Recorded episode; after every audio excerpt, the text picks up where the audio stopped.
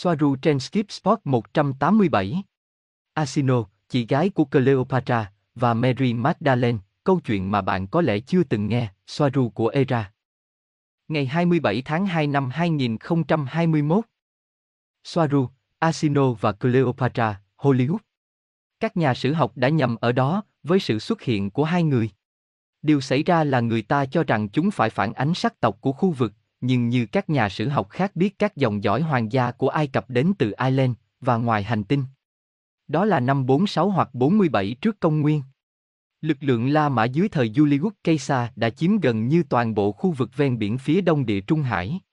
Chỉ Ai Cập vẫn là một quốc gia có chủ quyền, và nước này đang đàm phán để đầu hàng, mặc dù vẫn còn những nơi hoặc vị trí bên trong Ai Cập chống lại cuộc xâm lược của người La Mã.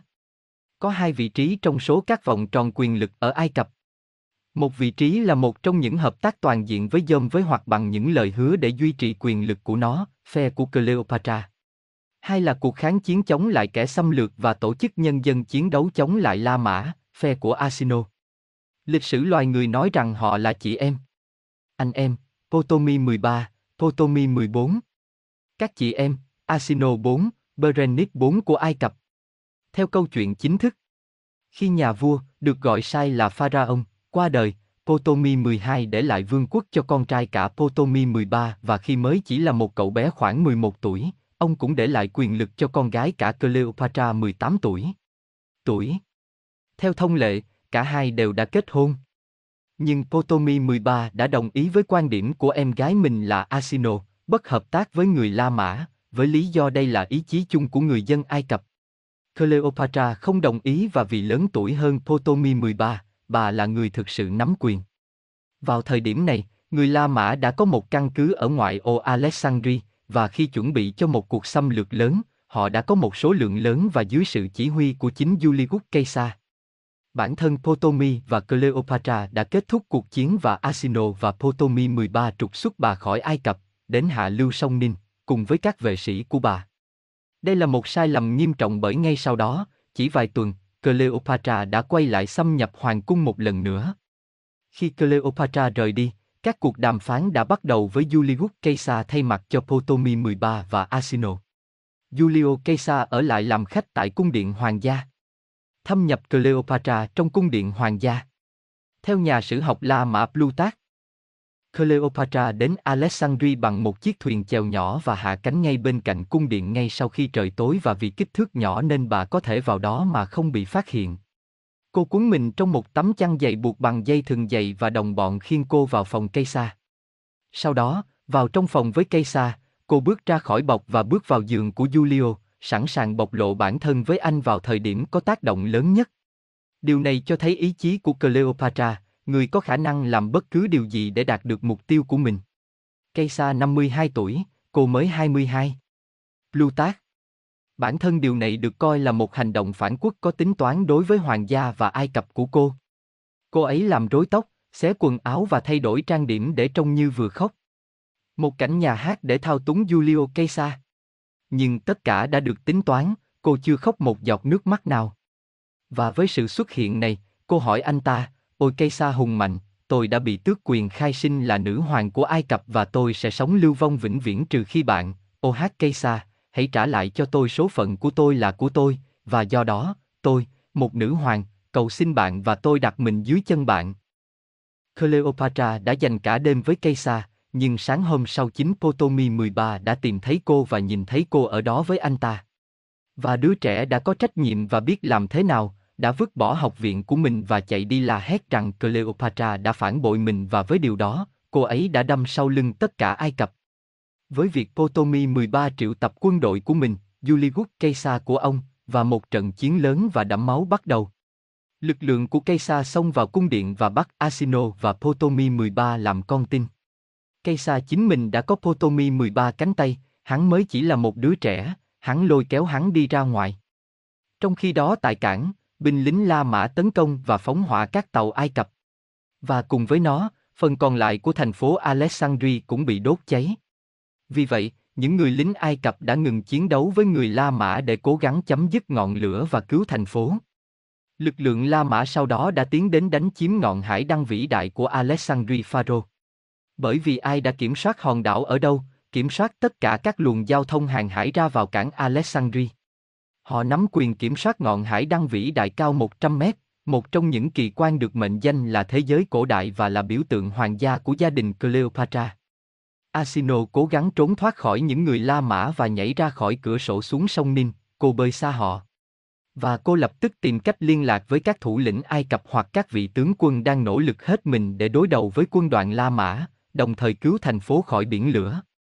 Vào thời điểm này, các tướng lĩnh và những người chống lại La Mã, cùng đêm đó, tuyên bố Asino là nữ hoàng của họ, là người sẽ lãnh đạo và hướng dẫn họ chống lại La Mã. Vào lúc này, người La Mã đã đặt căn cứ hoạt động của họ trên đảo Pharaoh. Và họ đã tin tưởng sai lầm vào khả năng quân sự của mình và đánh giá thấp khả năng quân sự của người Ai Cập một cách nghiêm trọng.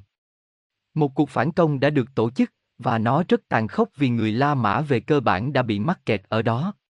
Bản thân Julio Caesar đã phải bơi ra để cứu mạng anh ta, đến một trong những chiếc thuyền thân cận nhất của anh ta. Julius Caesar vĩ đại đã bị đánh bại bởi Asino, khi đó mới 16 tuổi. Nhưng điều đó không kéo dài. Trong cuộc ẩu đả, chàng trai trẻ Ptolemy 13 cố gắng chạy thoát khỏi quân La Mã bằng cách bơi lội, nhưng mang theo những đồ trang sức bằng vàng của hoàng gia, anh ta không thể nổi và chết đuối trong nỗ lực này. Cleopatra đã thành công trong việc đánh bại đối thủ đầu tiên của mình cho ngai vàng Ai Cập mà không cần phải làm bất cứ điều gì. Vào thời điểm đó, cô đã ở trên một trong những tàu chiến của La Mã cùng với Julius Caesar. Vài ngày sau, Caesar mang quân tiếp viện từ Syria. Chiến đấu La Mã và các quân đoàn tinh nhuệ. Họ phản công cung điện hoàng gia ở Alexandria và giành quyền kiểm soát.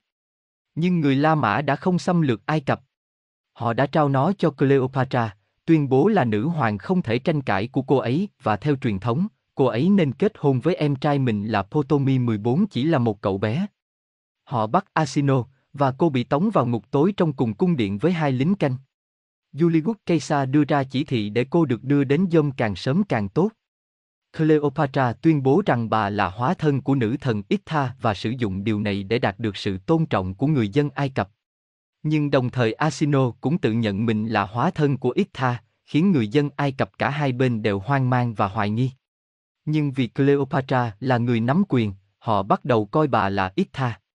Đây là nơi sinh ra khái niệm ít tha đen và ít tha trắng.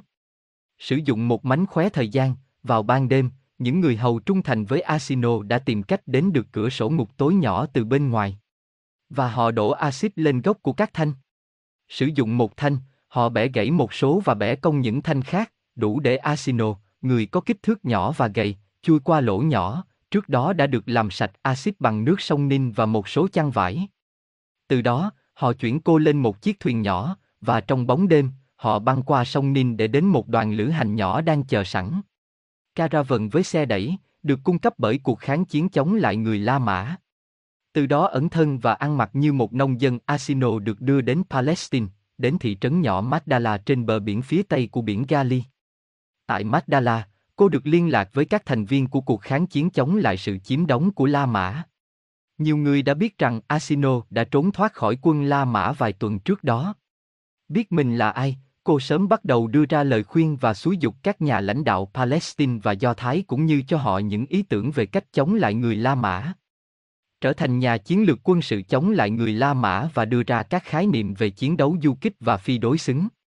Đồng thời, đúng như bản chất của mình, cô bắt đầu đưa ra những lời dạy của mình về ý thức và cách vũ trụ hoạt động. Đối xử với mọi người như thế nào? Và dần dần cô ấy đã trở nên nổi tiếng trong khu vực ngay cả khi không muốn. Tuy nhiên, để được điều tiến trước một số lớp người nhất định, cô không thể làm điều đó với tư cách là một phụ nữ, vì vậy cô đã sử dụng một người bạn thân thiết đã đến tìm cô chỉ vài tuần trước đó. Anh ta được biết đến với cái tên Ayazel. Cô đã cho anh những lời dạy của mình và anh chia sẻ chúng như của mình. Bởi vì họ sẽ lắng nghe anh ấy vì là một người đàn ông. Họ đã tiếp tục như vậy trong khoảng 2 năm, ít nhiều trong hòa bình luôn né tránh các quân đoàn La Mã và các cuộc điều tra của họ chống lại quân nổi dậy và các thủ lĩnh của họ.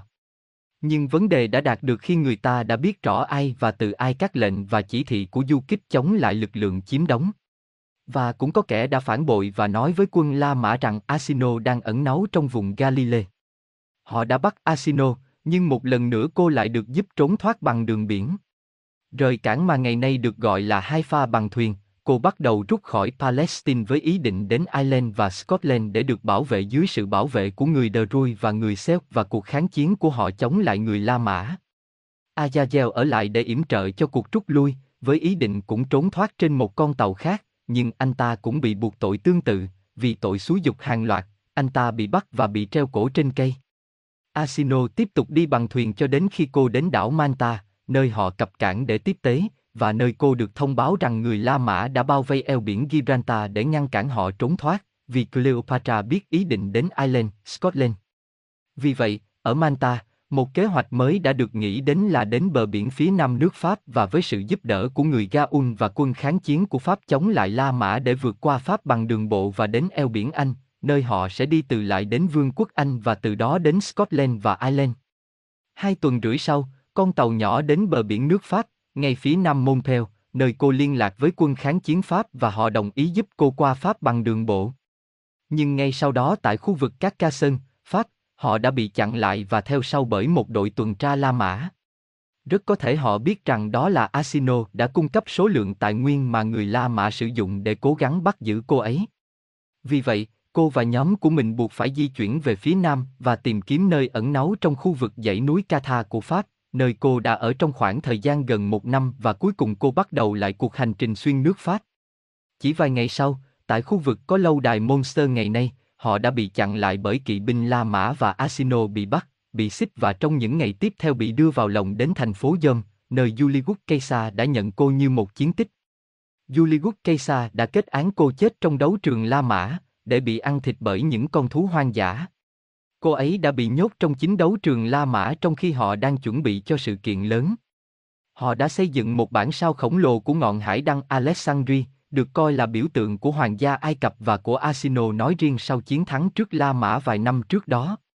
Họ sẽ đốt cháy ngọn hải đăng vĩ đại trong khi Asino sẽ bị ăn thịt bởi những con thú bên dưới, và công chúng đã lan truyền khắp dâm về sự kiện trọng đại và rằng Julius Caesar vĩ đại đã nắm trong tay quyền lực của mình là công chúa nữ hoàng Ai Cập, cũng chính là người đã dám để xúc phạm anh ta và thành dâm vĩ đại.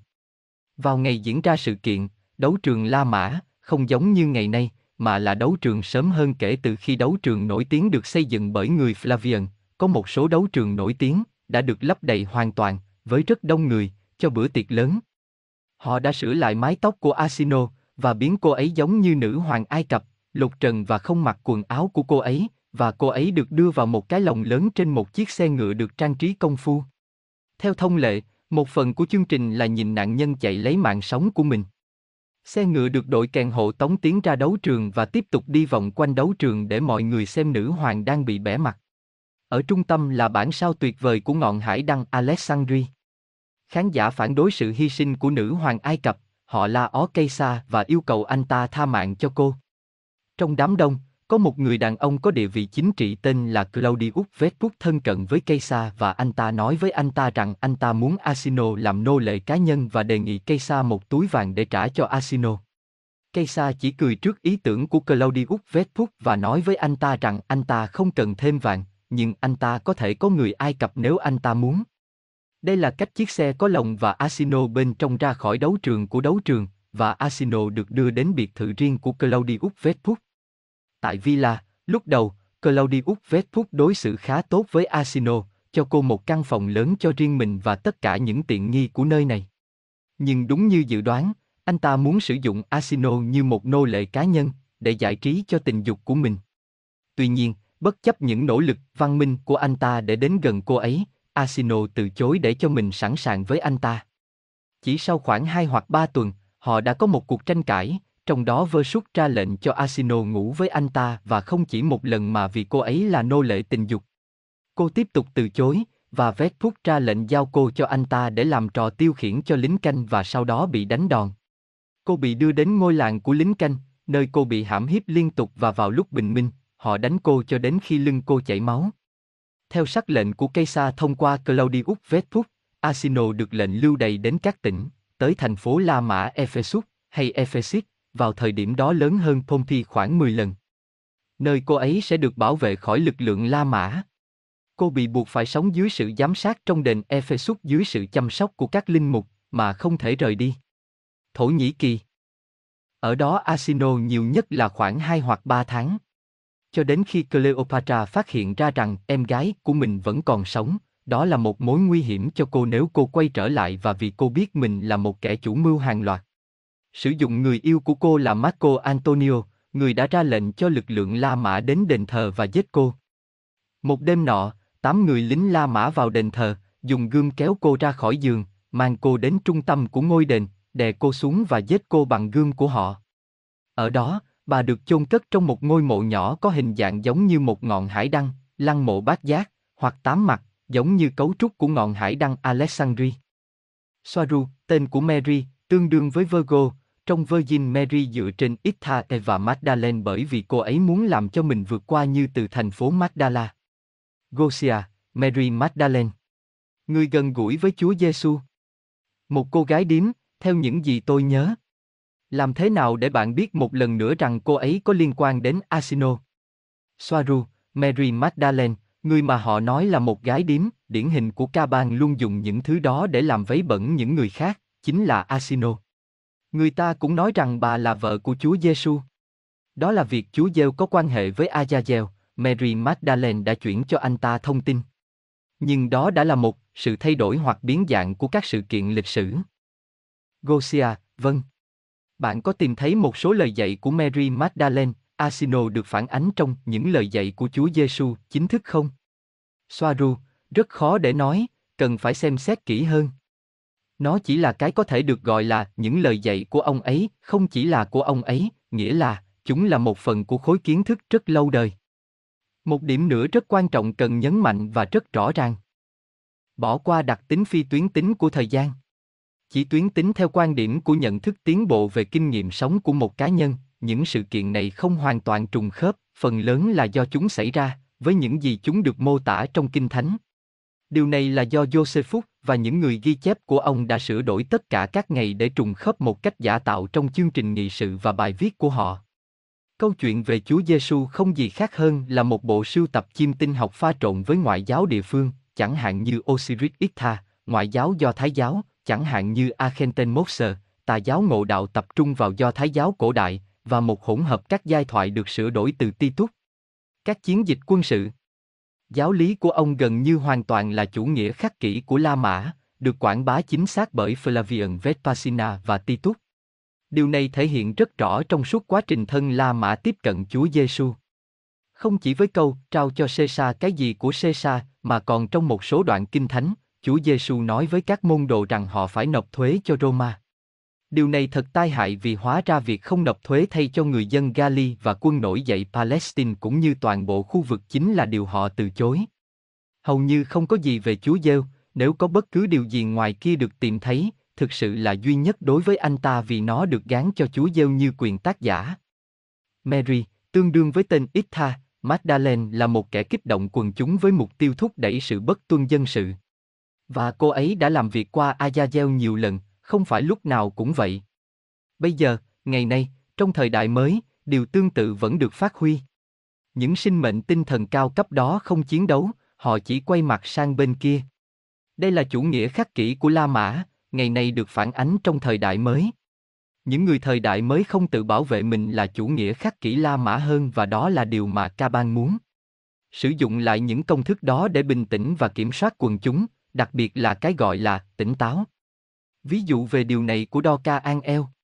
Ở đây trên con tàu có một số con mèo với nhiều tính cách khác nhau.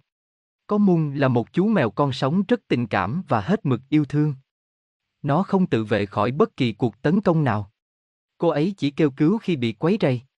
Và do đó những người khác đang trêu chọc cô ấy chỉ để cho vui. Sau đó là một thái cực khác, là Kali, Teresa chính là con mèo alpha ở đây. Cô ấy tức giận và đánh tất cả những con mèo khác. Và do đó không ai đến gần cô ấy. Nhưng cô ấy sống trong sự tức giận thường xuyên. Và sau đó chúng ta có Ari. Một con mèo rất bình tĩnh, nó không gây rối với bất cứ ai. Nhưng nếu họ làm phiền anh ta, anh ta sẽ tự bảo vệ mình. Và anh ấy sống trong hòa bình. Anh ấy hạnh phúc và bình tĩnh. Một chút của tất cả mọi thứ.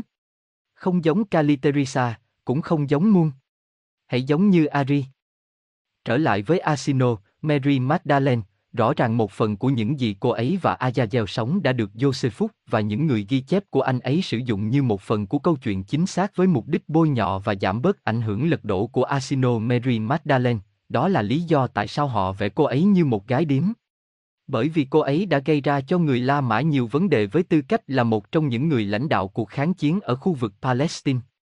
Tất cả đều được sử dụng như một phần của câu chuyện khi thuận tiện cho La Mã.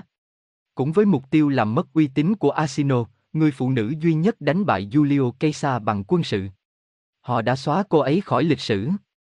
Cả Cleopatra và Asino đều khăng khăng muốn trở thành Itha, để có được lòng trung thành của người Ai Cập. Và từ đó hai chiếc đã được tạo ra, chiếc màu trắng và chiếc màu đen. Họ đã coi Cleopatra như một biểu tượng và như một biểu tượng, như Itha, người mà người Ca-ban tôn thờ, người mà họ xây dựng những ngôi đền như ở nhà thờ Đức Bà. Bởi vì cô ấy đã cho họ Ai Cập, thứ mà Ca-ban mong muốn từ rất lâu, từ thời nefertiti và Akhenaten. Đó là lý do tại sao có một ít tha trắng và một ít tha đen. Cleopatra chỉ được coi là tích cực vì Ca-ban xoay chuyển mọi thứ, như những gì xảy ra với Enki và Enlil.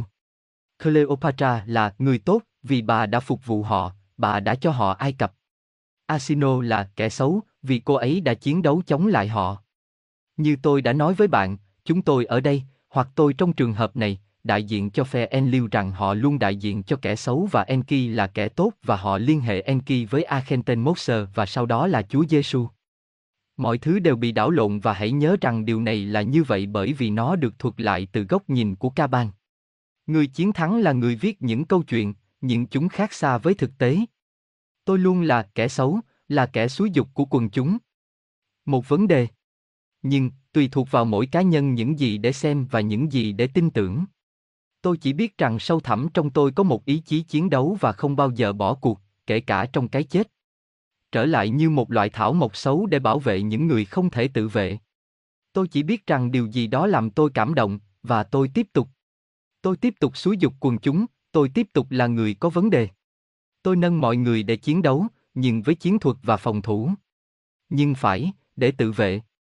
Những gì tôi đã nói với bạn về Asino là phiên bản nhẹ sẽ được xuất bản, bởi vì tôi có thể đi vào chi tiết buồn nôn, nhưng sẽ không thể để mọi người hiểu nó là như thế nào khi tôi biết quá nhiều chi tiết.